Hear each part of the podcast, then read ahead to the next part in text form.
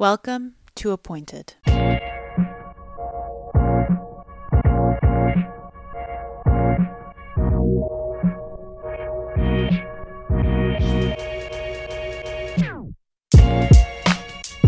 Well, it's amazing. Today we are joined on the podcast by Ms. Bonnie Brayton, who I have known for, well, let's just say a long time, right, Bonnie? and we have some history. Yes, it's wonderful to be with and you And she's amazing, um, leader of the of Dawn Canada, or it, uh, she's likely to say she's not the leader. That uh, that is the entire group. Uh, but today is an especially important day because you are before the Supreme Court of Canada. So, Bonnie, could you tell us a bit about who Dawn is, uh, who you are, and why it's so vitally important that we're doing this today, November 6th, when you're before the Supreme Court of Canada in a very important case? Thanks, Kim. So, yes, my name is Bonnie Brayton, and I am the Executive Director of Dawn Canada, a national feminist disability organization. I'm delighted to say in our 35th year in service this year not a year that we're calling a year of celebration, mind you, Kim, but a year of reflection because, of course, 35 years into our work, we don't think that um, we need to be, we're in the place we need to be for women and girls with disabilities in Canada. Mm-hmm. Uh, that said, Dawn Canada um, is actually today, as you point out, uh, at a very important juncture in terms of a Supreme Court case. We're delighted to be intervening with uh, LEAF, of course, leading and ARCH disability law in Ontario. Um, and in fact, it's a case that I think really speaks to one of the reasons that the work that Dawn does is so important. Um, today's case, the Slatter case, in, is um, a, a case that involves a woman with a disability. And indeed, as we've heard, unfortunately, so many times, the high rates of gender based violence is that this woman is before the courts, uh, the case is before the courts because this woman was um, sexually assaulted, repeatedly sexually assaulted, and in the lower courts, the question of her testimony and her reliability as a witness once again um, was brought forward. And I can say, Kim, because I know you know about the DAI case from 2012, which was again an important Supreme Court intervention with LEAF, where we established under DAI that it is really important and a key principle that women with disabilities be supported to speak their truth and in fact, we developed a public service message for women with disabilities that said we can tell and we will tell, tell back in 2012.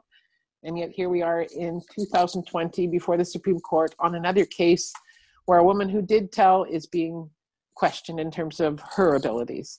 So, you know, I think it, it speaks to why we're here and why I'm, I'm delighted to be with you today to talk more about our work and about uh, the situation for women and girls with disabilities in Canada today on November 6, 2020, because it's not where it should be. Thanks, Kim. Yeah, no, precisely. And in fact, as you're talking, one of the things we want to talk about is the whole issue of uh, the need for adequate supports in from health, housing, employment, education, and of course protection from violence in the, the ways mm-hmm. that you defend. Uh, one of the issues, as you know, that uh, well, we've both been working on for a long time are issues of poverty for those the, and the intersections of um, of racism, sexism, classism, uh, economic mm-hmm. discrimination, health discrimination. And yeah. last week, the illumination of two things that, you know, the convergence of two issues we're working on was the fact that um, women aren't, particularly women with disabilities, aren't in the situation they need to be, and the the fact that um, a guaranteed livable income has not been implemented, which would assist uh, all folks who are mm-hmm. economically disadvantaged, but particularly yeah. women with disabilities. And linked to that, a case of a woman who um, indicated she was actually wanting to, not wanting to, but was being offered medical assistance in dying, and that she, although she didn't want to die, the prospect of her life without the supports that she needs uh, were, was so untenable that she was actually, quote unquote, choosing MAID choosing mm-hmm. medical assistance in dying, to me, that's not a choice. If in fact you don't have the basic necessities of, of life, if you don't have basic supports, you don't have basic income, then you can't mm-hmm. call that a choice. And and yet that's something where uh, that's being debated in the House of Commons right now, and soon will be. In fact, we're talking about doing a pre-study in the Senate, and soon will be debated in the Senate as well. And I'm mm-hmm. very interested in every our listeners hearing from you about your views on both guaranteed livable income and the intersections of this now with um, the lack of supports, as you've already outlined,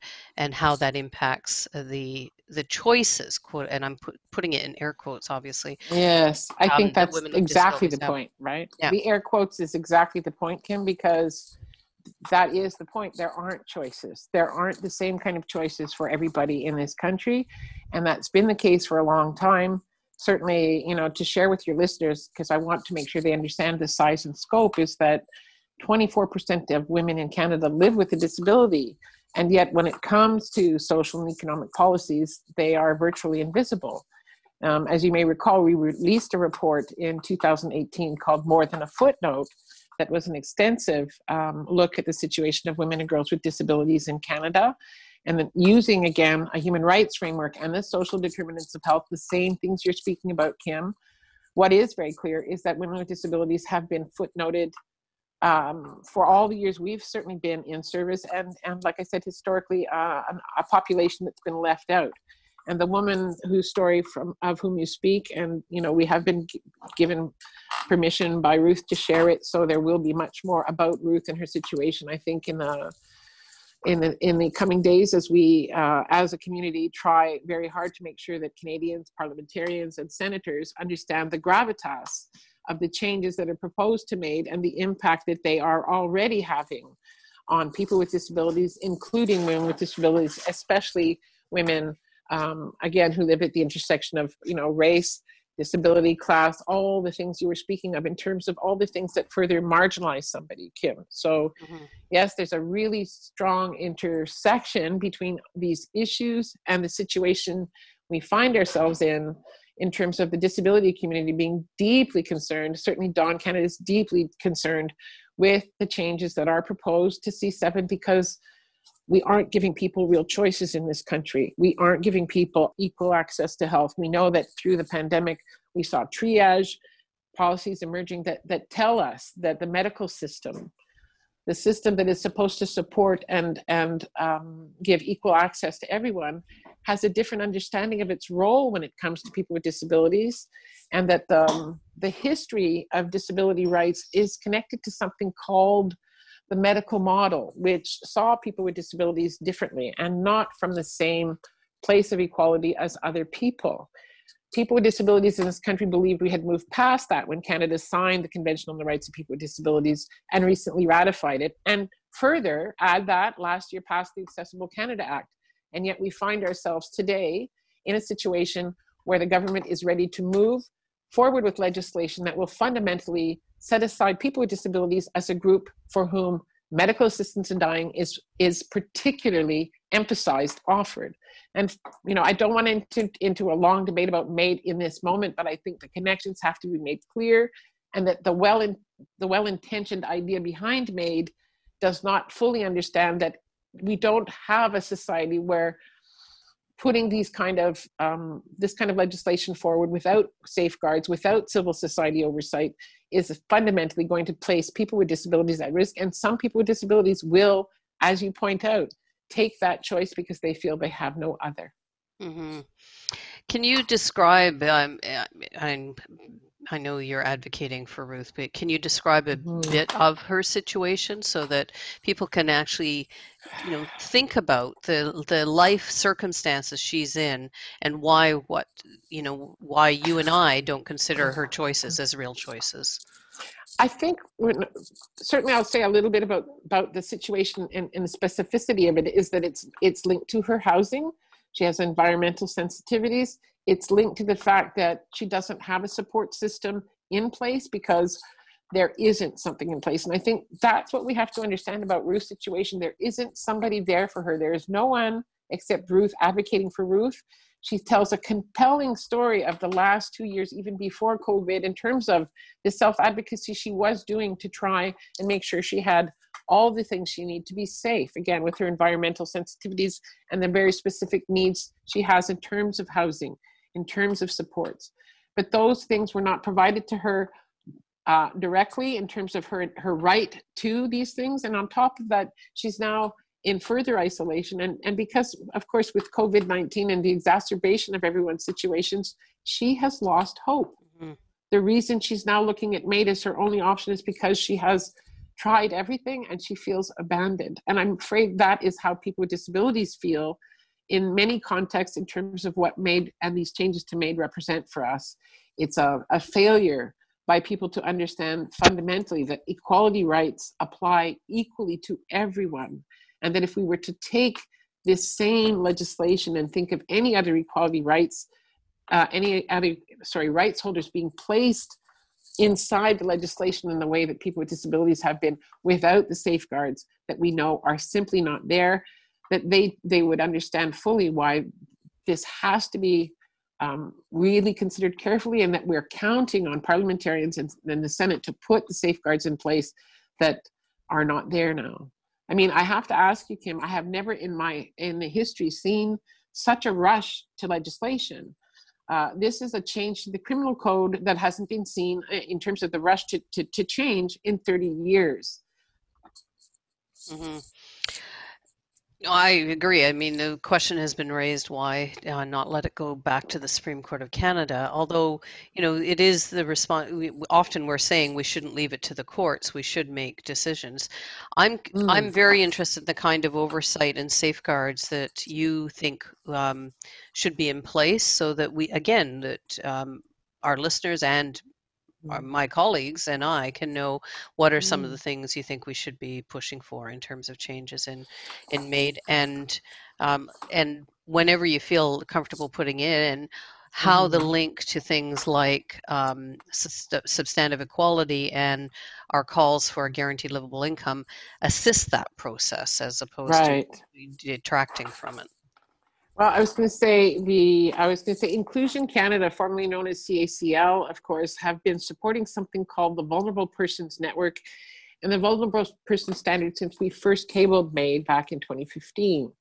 And what that calls for, and what civil society organizations like Dawn and Inclusion Canada, BCANDS, and many others are calling for, is for the government to understand that one of the fundamental tenets has to be civil society oversight. And I think what I'm going to suggest, Kim, is that something that I think is important to push out in the context of that is that that is a fundamental problem. That it is something that we saw through the COVID 19 pandemic crisis, which is that in the context of people in institutional settings, in long term care, in prisons, in any um, congregated housing situation, their vulnerability under COVID 19 was so clear. And yet, the only reason we know that these situations are arising is because now suddenly the media has been able to focus and bring cameras in and start to talk about this. I think one of the things that we need to talk about, and I was going to say, I'm not talking to the government right now, but I am talking to the social justice movement and civil society, which is that it is, is time to call the government on its commitment to signing the optional protocol on torture, to, to mm-hmm. look at CAT and the idea that we need to, to set up civil society oversight in this country to monitor the situation is absolutely clear to me. Well, as you know, that's something you and I have both been working on for some time. Yes. So, yeah. So I would really like to, like I said, see a, a really strong re-engagement from other human rights groups and civil society organizations, and indeed from the government itself, to the idea that it is time for Canada to sign CAT, the optional protocol on CAT, and that certainly what what we can see is that this is an opportunity for federal provincial and territorial governments to own the situation that they find themselves in in terms of what we now see is the situation in prisons in institutions in long-term care in places where again there is no nobody but the government and or the private um, enterprise looking on. And it is is clear that this has placed a, you know huge risks on, on on the most vulnerable people in our population Mm-hmm. Well, and it's interesting you draw the connection to uh, obviously long term care homes, but also mm-hmm. prisons, mm-hmm. because I don't know if you're aware, but the correctional investigator last week called for a moratorium on the use of MAID with prisoners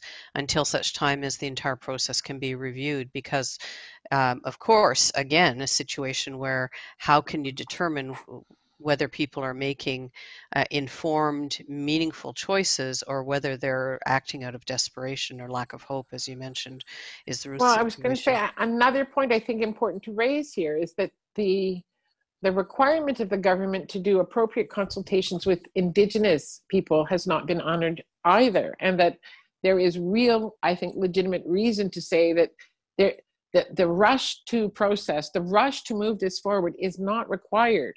That this idea that has been pre- presented by the government that there is a rush to move this forward is simply not true, and that there are good reasons to put the brakes on this and to make sure that before we go forward, we have some real clarity around how this has to go forward. And I think going back to your other point, right, how we tie this back into the guaranteed livable income. We've had a commitment under the speech for the throne for a new benefit, a national benefit for people with disabilities. And indeed, you know, that's a wonderful thing. And I, I believe the commitment is real, but that's a, that's something that's not going to come tomorrow. And it, it means that the people who have up to now, again, as we know, the first payments to people with disabilities rolled out in October in terms of additional supports for COVID-19. So these people were now in November. When when are we going to look at having something in place that will make sure that the the most vulnerable people, people with disabilities who have increased costs, increased risks through COVID 19 will be put in place. Mm-hmm. Um, so the the question that's been raised with me by some of mm-hmm. my colleagues when I raise the issue of uh, this the circumstances for people with disabilities mm-hmm. uh, is that you know the the case that was brought in Quebec that prompted right the Truchon Gladue yeah yeah that these were individuals with disabilities so yeah these are people with disabilities um, arguing it one of my mm-hmm. questions mm. back is are these people with disabilities who that have a not. degree of privilege have a degree of resources available mm-hmm. that many of the folks that you and I know may not yeah. and is I, I'm just interested in your perspective on it I think there's a, a lot of things to come at in terms of that, Kim. The first thing I, I'd like to share just as a, a point of, you know, how uh, in terms of the lines get blurred between, you know, my professional occupation, my the space I occupy as a woman with a disability. I actually have the same disability as the woman from Quebec. It's called post-polio syndrome. And, you know, I think it points to something important here, which is the vulnerability of a decision like the one they took in Quebec, because it's based on um, not really, you know, even in the example of this woman, I, I was going to say post polio syndrome can have a, uh, one of the side effects can be depression.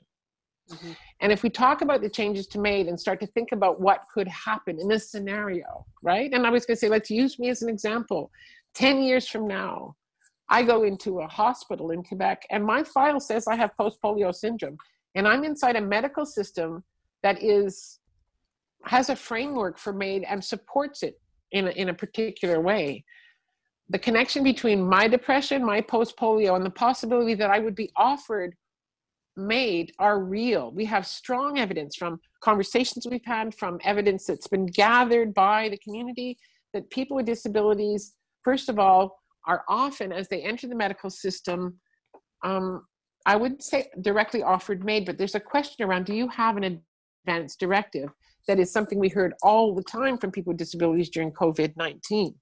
You know, there's a very sinister kind of, like I said, underlying truth about an ableist society that is something that is difficult to name in these particular situations. But I think it's very important for us to understand that in terms of Gladue Truchon, it is, as, as you point out, not something that is a reflection of what the majority of people with disabilities feel. And like I said, I, I fail to understand why, why the government at the federal, provincial, and territorial level will not cede to the idea that with again, you know, a quarter of the population, if we use the example of women, one quarter of the population feels vulnerable because of MAID but we won't do the research. Takes the extra time to understand why that that is. We won't look properly and do proper disaggregated analysis of who's accessed it in the past. What is the resistance? Like i said for me like i said kim it just feels like this is an issue that's been politicized and that shouldn't be. This is so fundamental. This is somebody will live or die if we don't mm-hmm. get this right. And mm-hmm. I, I just like i said i'm i'm shocked at the at the rush to get this done and I, I, like I said, it's the one place where I'm, I'm really lost because this government has shown a lot of progress in terms of specific things Minister Qualtrough has moved forward. But this feels like such a step back, and it feels like such a step back in terms of a commitment that we had understood was to human rights for everyone in every way, not just in some places. And like I said, in the context of MAID, it simply isn't being equally applied. Uh, applied, you know, it, it is Mm-hmm. very much this question around, you know, who's who's really equal. I don't know if you know. I, earlier this month, I had the honor to be on a panel and and spoke about about the person case in the Mhm. context of who in this country is a person. And of course, Indigenous women, women with disabilities, and Black women still don't feel that connection. And yet, we, like I said, as a society, are still prepared to backdoor into MAID as something that is a solution to end of life issues, to the kind of situations that make Ruth, that same woman we spoke about earlier, feel that the only choice she has left now is MAID. Mhm. Yeah. And it strikes me our discussion would be very different if we did have uh, the kinds of social, health, and economic supports that we've been advocating. Your organization Mhm. and others in coalition have been arguing for a long time that if, in fact, uh, the housing it- housing was not an issue and the human right uh, analysis and basis for entitlement Mm. to housing, enti- entitlement to income, entitlement to sports was an issue, then then we'd be in a different place talking about choices. It strikes me. Exactly, Kim. If we just think of Ruth in the context of her housing, in the context of you know proper access to the support she needs to maintain health, the fact that no, she's not somebody who's employable at this time because she's not in a situation. You know, we don't even start with the basic of trying to figure out how we can support a person before we've already got them in the situation where the only thing we can offer them is the guaranteed livable income because we haven't as a society tried to deconstruct how we can do better on every level.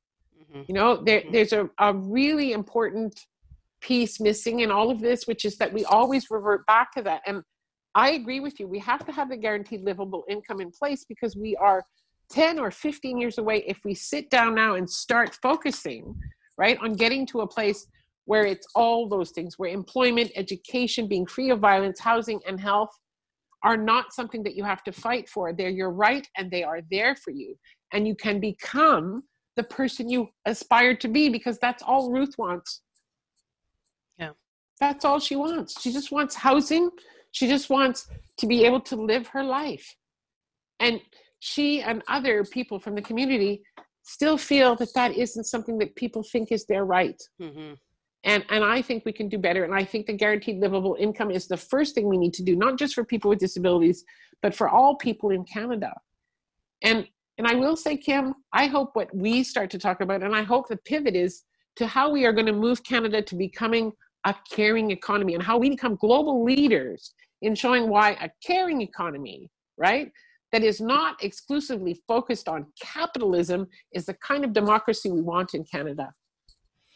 I absolutely agree. As you probably know, I've been talking about the fact that we should talk about our post pandemic recovery, not just in the context of GDP, but in overall well being. And so, looking at some of the countries that are looking to those sorts of approaches, what is particularly some of the European and Scandinavian countries where they've uh, taken those kinds of approaches. The, I the saw, other. yeah, I saw a piece the other day from the UK, and again, like I said, the the same kind of messages are emerging from social justice movements across the globe, which is to understand that indeed the pandemic sets us on a new course, hmm and it makes it clear that the model that has been developed, that is sustaining the one percent, that is sustaining the capitalist model, is not the one we aspire to, and not the one we should be investing in. The fact that the speech from the throne included childcare and some key recognitions around, you know, starting to move towards understanding that a lot of the jobs that women occupy, there's still a huge equity issue in terms of how we pay healthcare workers and front care, Mhm. frontline care workers, and of course, the unpaid care workers. Because I'll just remind you and all our your listeners of another thing, which is that more than half of all unpaid caregiving in this country is being done by a woman with a disability. hmm And why is that? Well, because she's not attached to the workforce, because because like I said, she can't get at those things and instead she's relegated, if you will, to the caregiving role. And Mhm. again, we don't we don't honor unpaid caregiving. What we do is just let people do unpaid caregiving until they can't do it anymore. Yeah. And that's it. We don't you know, like I said, we've got some real work to do on how we look at how we rebuild this economy so that it is about women. It is about uh, our um, most marginalized communities, and it is about all of us instead of some of us having a good recovery. Mm-hmm. Absolutely. Yeah. And, you know, as you were talking about that, I was reminded that, you know, part of my interest in looking into the, this issue beyond the work that we've done. Um, mm. As you may know, my mom died in a long term care facility and yes. she had uh, dementia. And, and the incredible work that was being done by women, mostly women of color, um, mm-hmm. women working two and three jobs uh, as yep. support workers, given seven minutes to get her up out of bed and ready and going to breakfast when she couldn't feed herself. And during that period, I found out also that um, in addition to the, the information you just provided, a full 25 to 30 percent of most of the business models of those care homes involves uh, some family member or somebody from the community, mm-hmm. somebody in that person's yep. circle being part of the caregiving team, not officially, mm-hmm. but unofficially because they come and visit, they feed, and, and with my mom, we were going in regularly. And, you know, I know that had we been able to go in regularly still during the pandemic, she mm-hmm. likely would not have died in July, and yes, and she wouldn't have ended up with the, the type of infection that caused her to die. And so, yeah. so those are those are realities, and it it made me think about. Um, the the limited opportunities that we've talked about with Ruth and why you're before the Supreme Court mm-hmm. of Canada and the fact yes. that it is often these cases are driven in by two factors. One is the people who have the resources to be able to bring a case. In this, yep. in this case, Truchon and Gladue went to the court in Quebec. Yep. Um, but usually, the people who are most impacted by the inequities and the substantive inequality don't have mm-hmm. the resources or the um, uh, the links to people who have the resources or the authority to actually bring these cases. And so, vitally important that the types of interventions that Dawn does happen. Mm. Can you talk a bit about that, even how the ability to access or exercise your rights is limited based on, you know, if you're one of the, the people who is supposed to be in the protected grounds of whether it's the charter or human rights, how difficult it is to actually exercise those rights and and who ends up driving the decisions that we we end up living with, uh, whether it's these this court case or other ones. Hmm. Well, I was going to say, you know, just looking at it from those those two cases, right, the DAI decision and and this one as it goes forward, you know, it is as you point out in terms of how how how we move from you know decisions that appear to make things right or suggest the right thing to actually you know making those things real and you know one of the things that i'm i'm looking at right now of course and and, and i'm pleased is canada has finally committed to the national action plan on gender-based violence the one the un model mm-hmm. and the, the un model you know as you know kim is a 10 year window mm-hmm. and you know i just said at the front end of this interview Dawn's, you know, in the middle of our 35th year, and again, not celebrating, reflecting, and you know, looking forward. And the 10-year window that that um, the National Action Plan has is the same one that Dawn is putting in front of ourselves and in front of all our partners and the federal government and all the folks we work with, and and hopefully a lot more that that up to now haven't done anything to commit to. Like I said, fully one quarter of all women in this country, women with disabilities that you know one of the things that we really are struggling with is why there's still only Dawn focused on this issue. And, and like I said, it's not to say that I don't think lots of other folks don't care, but nobody has centered that issue. And I, I do think, like I said, we have to, as a society, understand that if one quarter of all women in this country have the highest rates of gender based violence, the highest rates of poverty, they're struggling with housing, they don't have equal access to education, the rates of violence are twice they are to other women. And again, add Indigenous or Black, and you have higher rates of disability. So the rates of disability among Indigenous women is, you know, at 35%. And you begin to understand that we have a really deep, deeply systemic ableist society that in many cases doesn't even understand the word ableism, far less that we're we're doing this to like i said fully one quarter of our population's been invisibilized in almost every conversation set aside you know that's mm-hmm. that that's what we have to change is this idea that it's a siloed approach to human rights. It's an all in approach to human rights. The only way we are going to change is when we begin to understand that all rights holders need to stand together because intersectional human rights isn't a concept, it's what people live. People mm-hmm. live discrimination from different places on different days. And it, it's about a different thing on a different day. You know, one day it's your housing, another day it might be your transportation, and another day it's just those little microaggressions that you get mm-hmm. because you have a disability or because you're black or you're indigenous. And so, you know, what I will say, Kim, is that I really think that the most fundamental thing that we have to do is start to look at how we work collaboratively as a society across every area from a, a place of the margins instead of from the center where all the privilege exists. Mm-hmm. Because that's how we're going to get this right. And, and, you know, I'm full of hope. I'm a very much a glass half full person but it is going to take more than just an organization like Dan, Dawn Canada. It's going to take people like you having conversations like this one and, and centering conversations like you are and, and, and the position that, that needs to be taken when we move forward to the next steps of this legislation that people have to understand that it's not an us and them thing it's all of us and if we don't understand that it's it's something that you know like i said lots of people don't don't have sort of a really deep understanding of, of a disabled life until it's beside them or until they live it. Mm-hmm. And I know that it's the same for many other forms of discrimination, but we have to have to understand that we are only a, a, um, a, we can only hold ourselves up as a country with the people that that are the furthest from the center, with the most marginalized. And until we get that right, like I said, we we have a lot of work to do. to quote Jean Chrétien, I guess he's the guy who said that a long time ago. mm-hmm, mm-hmm. We still do. And he said it a long time ago, and I'm afraid we're still there. We've got a lot of work to do. But like I said, I'm optimistic because I do think one of the things that, that comes through from COVID 19 is it's been really difficult, and there's all kinds of things about it that have been hard. But it's also been a real opportunity for us to be able to see a different way, too. So, absolutely, there's, there's where there's where I want to want to rest my hope is on on where we go next.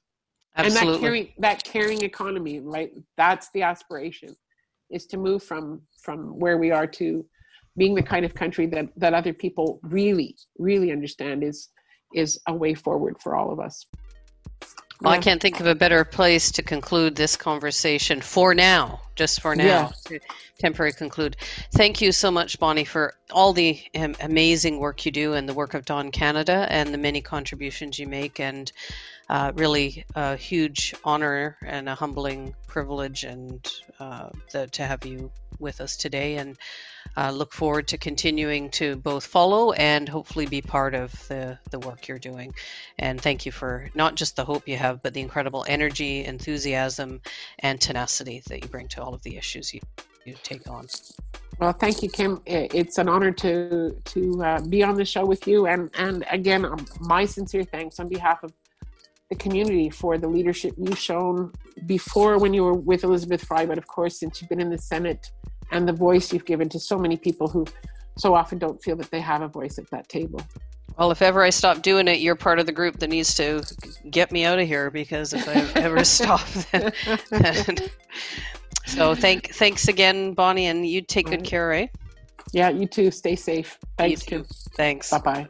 Bye bye.